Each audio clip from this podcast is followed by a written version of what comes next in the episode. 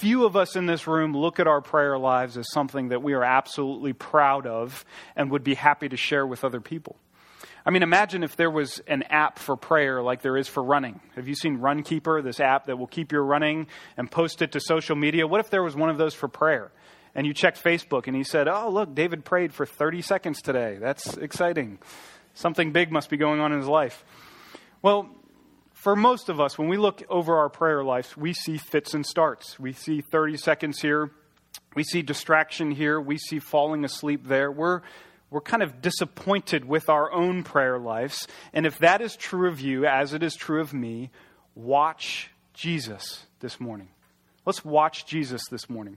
You know, sometimes when you're wrestling with a title, it just hits you like lightning from heaven, and you feel like the title is inspired.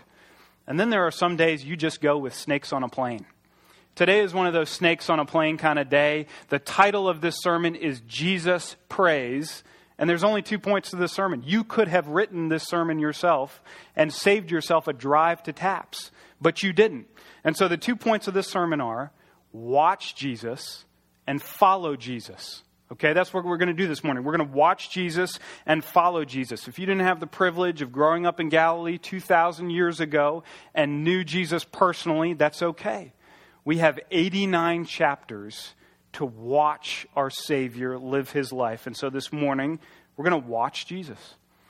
Now, isn't it amazing that the Son of God, the one who dwelled with the Father in perfect unity, as John said from, from the Nicene Creed that we just read, for eternity past and is going to dwell at the right hand of God the Father for all eternity to come.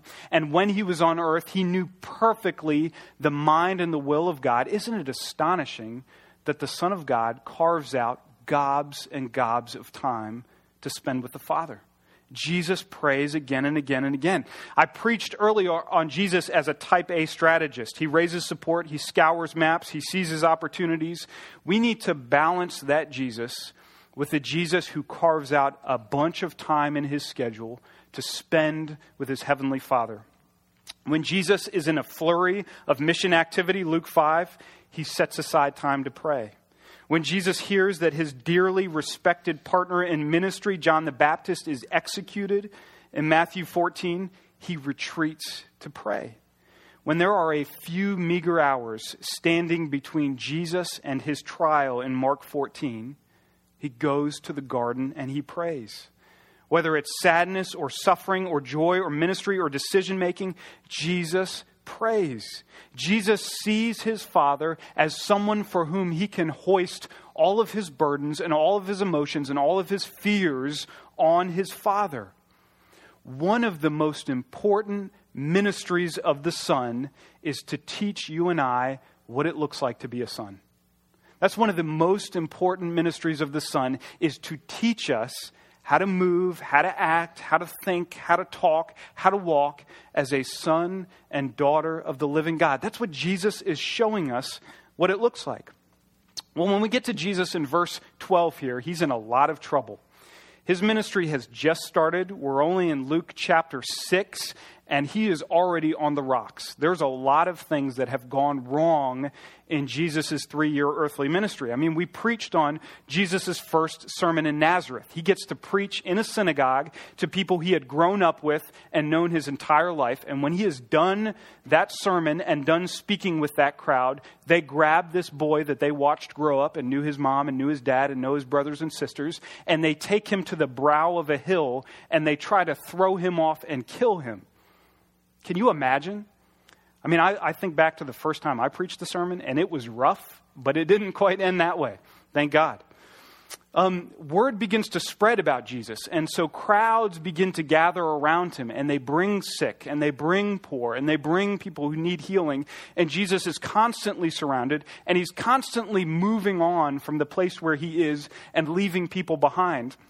And so, what you can read between the lines there is Jesus is disappointing a lot of people. Jesus is leaving a town and leaving behind sick people who aren't going to be healed by Jesus. So, this is beginning to create white noise in Jesus' ministry. He's letting down a lot of people. And then there is this growing conflict with religious leaders. He's made them angry because he forgave a paralytic. He made them angry because his disciples and him went to a party with tax collectors and sinners. He made them angry on two different Sabbaths because they picked grain, and then because he healed a man on the Sabbath. And that last episode ends with a sinister note. Right before our verse, in verse 11, it says, But they were filled with fury and discussed with one another what they might do with Jesus. Do you know that feeling you get in the pit of your stomach when you're in conflict with somebody? You know what I'm talking about? You just, even if you're in the right, you just feel awful. And it's hard to eat, it's hard to sleep. If we imagine anything about the humanity of Jesus, we must understand that Jesus had to learn how to live life with that feeling in the pit of his stomach with not being able to eat three square meals a day, with not being able to sleep a sound night's sleep every night, because there is conflict and there is pressure and there is disappointment surrounding him. I think when Jesus goes to pray in verse 12, he's praying about the men he's going to choose, the 12 men who are going to go from disciple to apostle. I think he's also praying about a world of conflict that surrounds him and weighs on him. Friend, watch Jesus pray. Watch him take these things to the Father. Jesus is going to say this about prayer.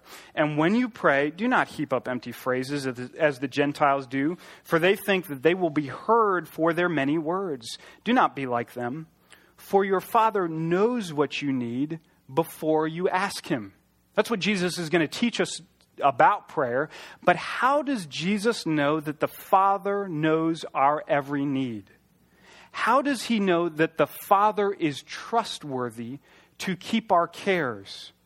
How does he know that the Father's hands are big enough to hold our deepest pain, our most shameful confession that we will make to him, our suffocating fears?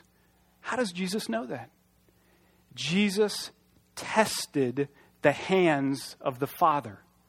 Jesus tested his Father's hands. There's a scene from my growing up years that uh, outside of Washington, D.C., that doesn't often happen in the South, and that is enjoying snow days. And what we would do on snow days, sometimes it would snow so bad and things were so frozen over that my dad would have the day off of work. And he would take my brother and sister and I, and we would go to a park or a playground, and we'd play in the snow, and we'd find a river or a pond that we could slide around on. And of course, before we got onto any pond, my dad would do this every single time. He would walk out first and he would test the ice. He would test his weight on it. He'd go further out and test to make sure this ice would hold us. If it's okay, we'd all go and play. You know, I never really thought about that much as a child, but what a beautiful picture of the role of a father. Going at his own risk before us and testing the weight of the ice at his personal expense to make sure that it will hold for his kids, that we could enjoy it with him. That is what Jesus is doing in Luke 6 12. He is walking square out to the middle of the pond with his fear and his struggle and his stress and his anxiety, and he is jumping up and down on the ice and he is testing his father's hands. Can these hands hold the fears that I bring to it? Jesus can say with confidence, when I lost a dear friend and partner in ministry, John the Baptist, and I was surrounded by thousands of people, but I felt utterly alone, I put the weight of that grief on my father, and it held. Jesus tested his father's hands. Jesus can say from this passage, when I was sick with conflict, when I had enormous decisions to make, I lifted that anxiety and I placed it in my Father's hands and it held. Jesus tested the Father's hands. He says with confidence, For your Father knows what you need before he, you ask Him, because He tested it and found it to be true. If so, we follow Jesus. We've watched him and we follow him. If this were a generic sermon on prayer and what to do about prayer, we'd flip to a bunch of proof texts on prayer, we'd read them, and then I would sucker punch you into praying more. And I bet after today, we'd have more prayer next week than we did last week because we would feel so guilty about our prayer lives because all of them are lacking. But that's not what we're doing here today. We've watched Jesus go before him. We've watched him walk to the center of the frozen pond and jump up and down And now he turns to us and he beckons us and says, It holds. Come with me. The Father's hands hold what you desire. Come with me and pray. And so, verse 12 says, In these days, he went out to the mountain to pray, and all night he continued in prayer to God. We're going to unpack this a little bit. You have a place here, which is the mountain. You have a time, which is all night, and you have a person to God. And we're going to understand what this looks like for us. First of all, the place, the mountain. The most undistracted man to ever live found the need to get away from distractions to pray. Jesus had to remove himself from clutter and distractions to pray. So, what does our place of prayer look like if Jesus chose his so carefully? What does this look like for us? Well, Jesus is able to get out in nature, and that happens again and again in Scripture. Do not dismiss the power of this. Anytime you read in your Bibles, if you live in South Carolina, about choosing mountains as a place of prayer, you just replace that with swamps. So that's kind of our, you know, uh, context that we're here in South Carolina. But don't dismiss the power of getting away to pray put something like this on your calendar and saying, I am getting away from Columbia. I'm going to the Congaree Swamp. I'm bringing my Bible. I'm bringing six cans of bug spray. And I'm going to set aside an hour, two hours, three hours to pray and listen to the Father. Don't dismiss that.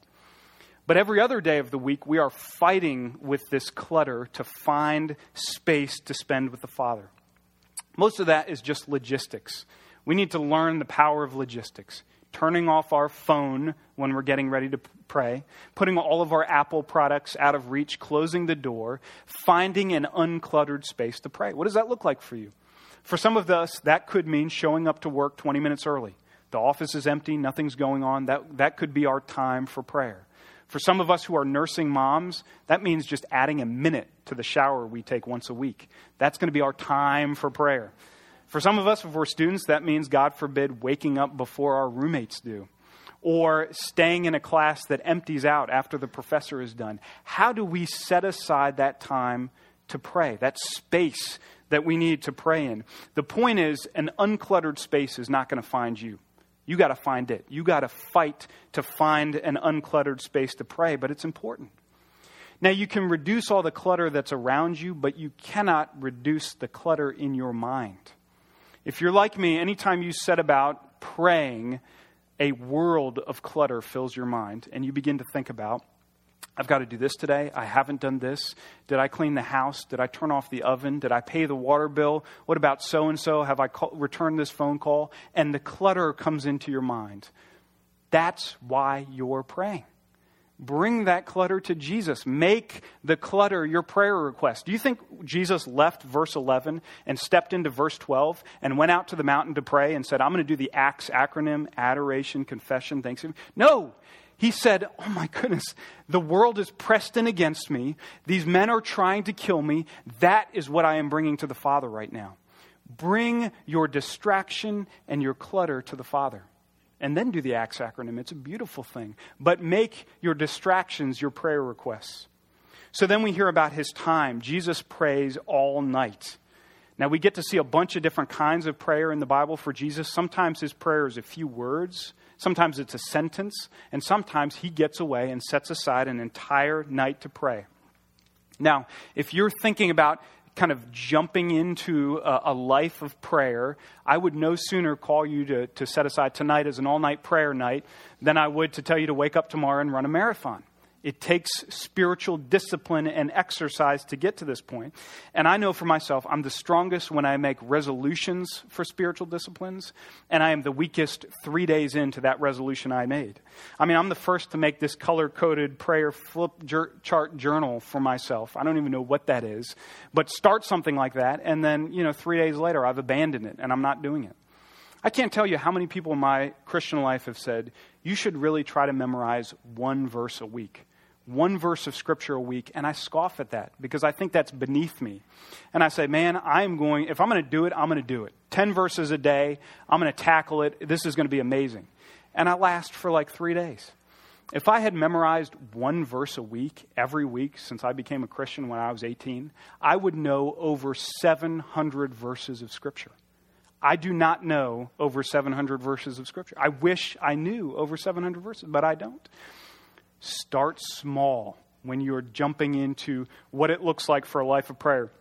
I love what my wife Julie is doing uh, starting in 2014. Um, she's uh, committing herself when she sits down with her Bible just to set her timer for five minutes and spend five uninterrupted minutes praying and listening to God before she opens her Bible and begins to read her Bible. Isn't that just a beautiful step into prayer? I'm going to set aside six minutes in case we're praying against each other for something in our house, just so I get the upper hand. Um, but what a beautiful way just to just to step in. You know, I think a life of prayer can kind of feel like trying to get on the merry-go-round. You know that that contraption at recess, that massive liability that spins around. Uh, you're standing on the outside and you're thinking, I, I want to do this, I want to be this kind of person, but I don't know how to get on it. And you spend all of recess just watching it go by. I want to give us a very simple homework assignment that lets us stop the merry-go-round and take a step on it. And that is this all of us, every single person in this room, I want to call us to find a friend this week. This could be somebody from your life group. This could be somebody that disciples you, somebody you disciple, a pastor, a friend, a family member, and tell them two things. I want you to tell them the space that you're going to set aside for prayer and the time that you're going to set aside for prayer. What's your space and your time? Jesus thought about this. I want you to think about this and tell someone. And then I want you to let them ask you about it in a week or so. I want you to allow them to ask you, hey, how's it going? You said you were going to try to get to work a little bit early in the mornings. how's that time with Jesus going? Could you do that? I think all of us have an inflated view of our spiritual disciplines. I think some of us might hear this and think, that's beneath me. I have an incredibly amazing prayer time. I don't need to subject myself to talking to somebody about it. But I, I, would, I would guess that we don't have the kind of prayer life that we think we might have. And this helps us, no matter how long we've been praying, to say, How am I making this discipline a part of my life? Here's why I'm thrilled to pieces about us doing a homework assignment like this. This is why I'm thrilled for us to think about logistics, think about space, and think about time. It's not because you are going to pick the best space anyone has ever thought of. It's not because you are going to diligently set aside the most time. It's not because you are going to be the best prayer in Columbia.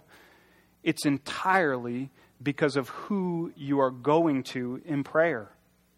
In these days, he went out to the mountain to pray, and all night he continued in prayer to God. You are setting aside time to meet with your Heavenly Father. That's why we get excited about the discipline of setting aside space and time for prayer. Julie and I have two kids, Judah and Amelie, six and four, and we love to take them on dates. We like to date our kids. We like for one of us to take one kid on a date and just get some time with them, personal time with them. I asked Ami yesterday, she's our four year old, if she would go on a fancy date with me where we get dressed up. That's her love language, is putting on fancy clothes and going out for dessert. And so I asked her on a date. Now imagine she's four years old, she hears her daddy invite her on a date, and she is petrified. She doesn't know what she's going to wear. She doesn't know what we're going to talk about. She doesn't know if the evening's going to flow or not, or it's going to be awkward. She's feeling a little blue from some drama at school, and she turns me down. She doesn't go on a date with her own daddy. Can you imagine? I mean, she's missing the entire point. She's thinking all about form, and she's missing the forest for the trees. I just want to spend time with her. We can get in our onesie PJs and get a Frosty from Wendy's and sit in the car. I just want to spend time with my daughter, Ami. And she misses that. That's the exact same thing we're talking about when we speak about prayer.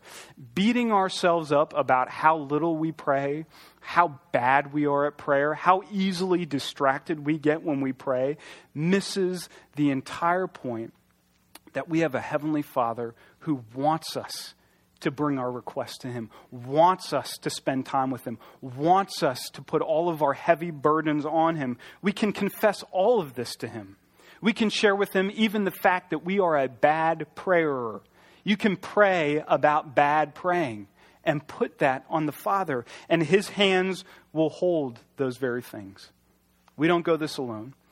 Jesus has gone before us. He shows us in the gospel that he goes before us and tests the Father's hands, and those hands will hold our requests. friends, brothers, and sisters, let's follow Jesus and spend time with our Heavenly Father. Let me pray together. How fitting to run right to you, Heavenly Father. We've prayed, we've talked about prayer, we've sung about prayer, and now we just get to enjoy being in your presence. Heavenly Father, I plead that you would make us a, a people who long to spend time with their Heavenly Father, that, that we would be eager to dwell with you, to enjoy your presence, to, to put all of our burdens and our cares on you because your hands have been tested and they hold. We give this to you in Christ's name. Amen.